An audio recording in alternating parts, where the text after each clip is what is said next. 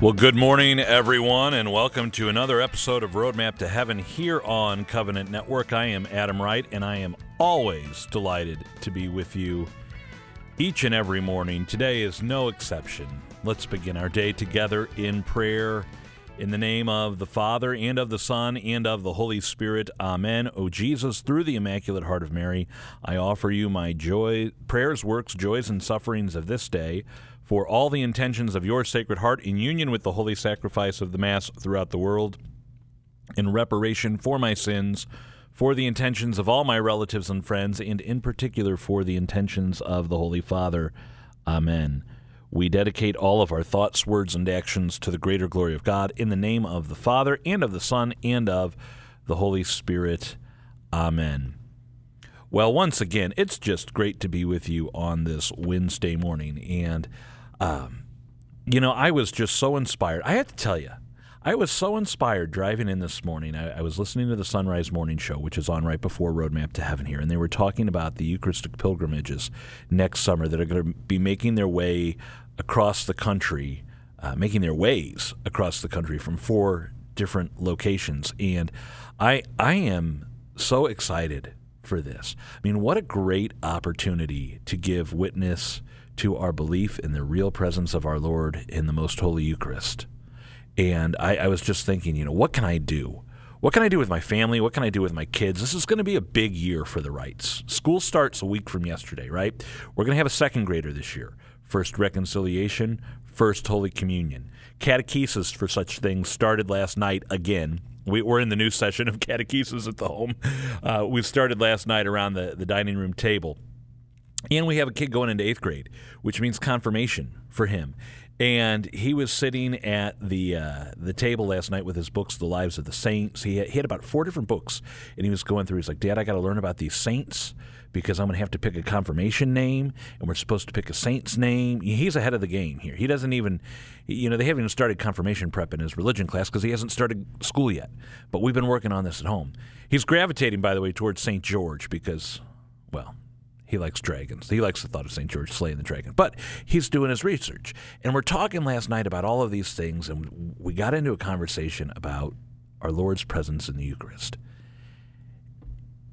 And as I'm thinking about this procession that's going to take these four processions that are going to take place, as I think about the Congress, as I think about this revival year, as I think about what's going to happen in our home, it just all hit me as I was driving up Hampton Avenue here to say, we got a lot of work to do. And by we, I mean my wife and I, and I mean in our home.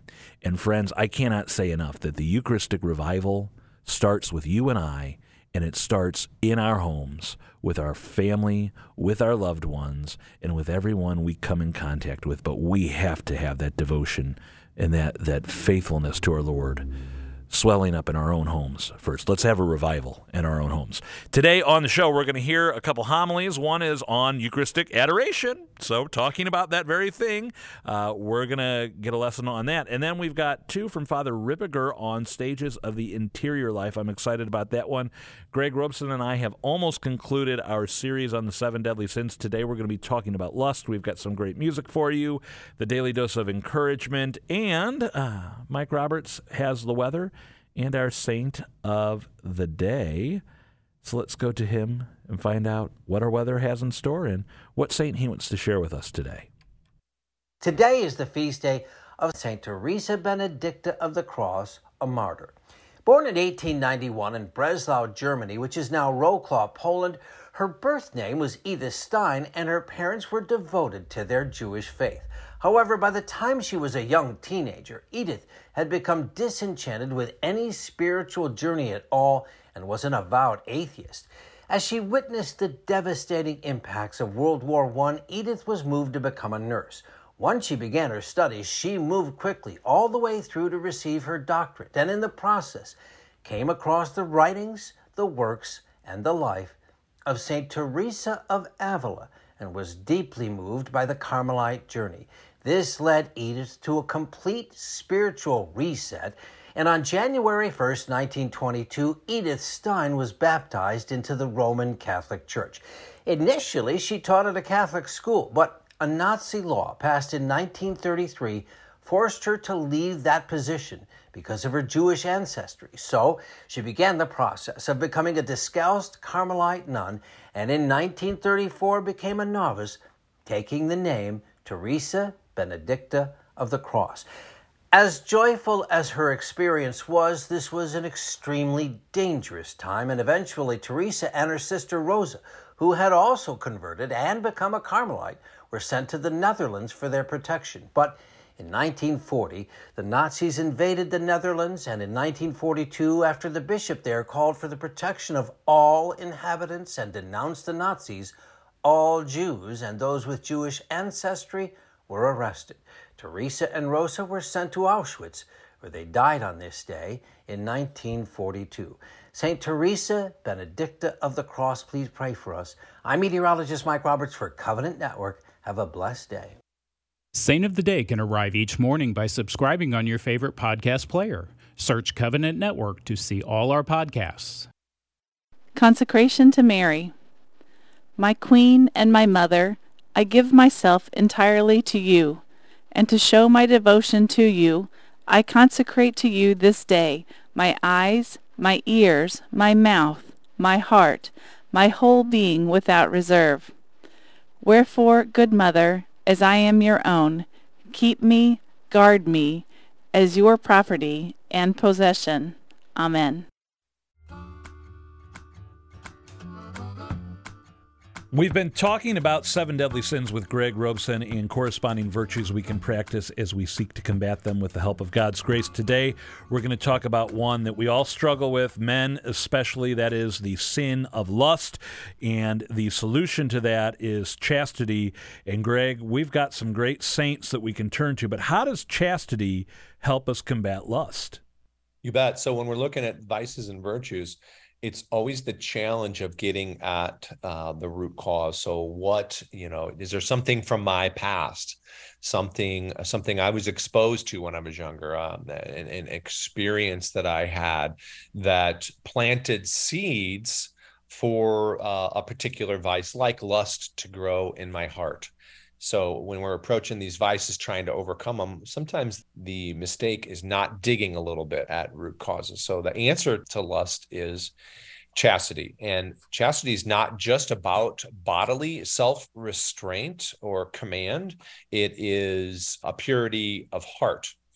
So some some great strategies to uh, to pick like in in this life boredom is going to come. You know we're going to encounter times when uh, we've lived a life being used to being uh, stimulated entertained um, eh, we live in an electronic age. But this is not something that we're in, entitled to. We're made for christ not all the things that satiate and and satisfy and fill us on this earth. But it's easy for us to fall into a pattern acting and living as if we're going to be satisfied like something that we're going to seek is going to fill that god-shaped hole in our heart. But that's that's a lie and that comes from from the fall. So it's good to get specific. So if this is a a, a vice that you're struggling with you want you want to get specific. When i feel that way i'm tempted by that thought i'm going to do this uh, maybe a particular project, maybe just a certain lustful thought that you struggle with at times. When I think that thought, when that thought comes to mind, I'm going to get busy with this project in the garage or this thing that I've been trying to get done. I'm going to connect those two things. When I struggle with this, I don't want to be that person. I don't want to think that way. I'm going to get busy with this task, which is productive. It's fruitful. That's a great strategy. It's really specific what do they say? The idle mind is the devil's playground. You find yourself bored, he's going to start pushing all those temptation buttons, whether it's lust or whatever it is. So I love that to go out and find something to do. Now, uh, this is a sin that, as we've said, a lot of us have struggled with it, including some of the great saints. And St. Augustine is one you bring to mind. And I love the quote that you recently shared when it comes to St. Augustine and chastity. It, I mean, it's as real as it gets. Yeah, that's right. He says, Lord, make me chaste, but just not yet. So St. Augustine came to an understanding of what needed to change inside of him. And he he was like, ooh, ooh, I'm not so sure about that. let's uh let's slow that down. So in our day and age, we get bored and uh, dissatisfied, and we, maybe tempted to turn to uh, some form of entertainment. But in the place of that, we can put prayer or uh, an exercise like go take i'm going to go take a walk i'm going to move my body to try to change the pattern on the inside of ourselves uh, to form uh, new ways of thinking and and new habits. So thank you saint augustine for your humble example of seeking chastity and purity of heart. All right well if you're looking for a project to occupy your time you can go through and watch some great videos on growing in virtue on our YouTube channel for Covenant Network. Just look up Covenant Network Catholic Radio. Or in the meantime, listen to good Catholic radio while you're out in the garage working on that project or working around the house. But don't let yourself get bored. And as always, when you do, keep those things that are the gateways away from you. So if that means you have to put the phone away, put the phone away. Greg, thank you for your insights today on this sin of lust and that virtue of chastity. Daily Offering. God the Father, I thank Thee for creating me. God the Son, I thank Thee for redeeming me. God the Holy Spirit, I thank Thee for sanctifying me. Infuse into my thoughts, words, and actions Thy grace, so that they may be supernaturally pleasing to Thee and supernaturally rewarding to me forever. O blessed Trinity, abundantly assist me in becoming that which thou intended me to become when thou created me. For in thy perfection I will give thee the glory thou desirest of me, and in that perfection I will find my greatest joy in heaven. Amen. We are midway through the week here on the Daily Dose of Encouragement, and if you like continuity, you probably love the Daily Dose of Encouragement because every week we pick a theme and we have the same theme all week. Well, we are taking that to a whole nother level this week as Patty is sharing with us 2,000 years of continuity of our Catholic faith. Patty, what's in store today? Well, here's a question for all of us. It was posed to me actually by the Bishop of Jefferson City when I was recently speaking there, and he spoke beforehand to the women at this conference, and he said, How do we know that a church is Catholic? And it was kind of a rhetorical question. Now, I sat there and I was thinking, well, the Eucharist, or how do we know that a church is Catholic? Because of the Eucharist is there, or the Mass is said, or the sanctuary light. I'm thinking of all these things. And guess what his answer was? He said, What actually makes it Catholic? If it's in union with the local bishop. It's the bishop, he said. In order for that parish to exist as a Catholic parish, it must be in union with the local bishop. There are no Lone Ranger parishes. There are no Lone Ranger priests and Eucharists. We know it's Catholic when it's in union with the local bishop. I love that. And so I was blown away then when I read this excerpt from St. Ignatius of Antioch, who lived approximately between the years 35 and 107 AD. Early church father. Listen to this. All of you follow your bishop as Christ does the Father. Follow also the presbytery as apostles and honor the deacons as the ordinance of God. Let no one practice anything having to do with the church apart from the bishop. That Eucharist is to be considered valid, which is under the authority of a bishop or under one he has appointed. Where the bishop appears, let the fullness of the people be, as wherever Jesus Christ is, there is the Catholic Church. It is not permitted to baptize or hold an agape feast apart from the bishop. Rather, whatever he approves is acceptable to God, so that everything you do may be safe and valid. I love that quote. Again, that quote is from St. Ignatius of Antioch from the years 35 to 107. And here it is, 2,000 years later.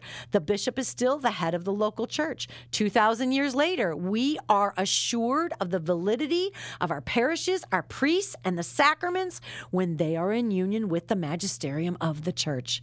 His words to us are pertinent and it's timeless. Is that awesome or what? 2,000 years of continuity. You gotta love it.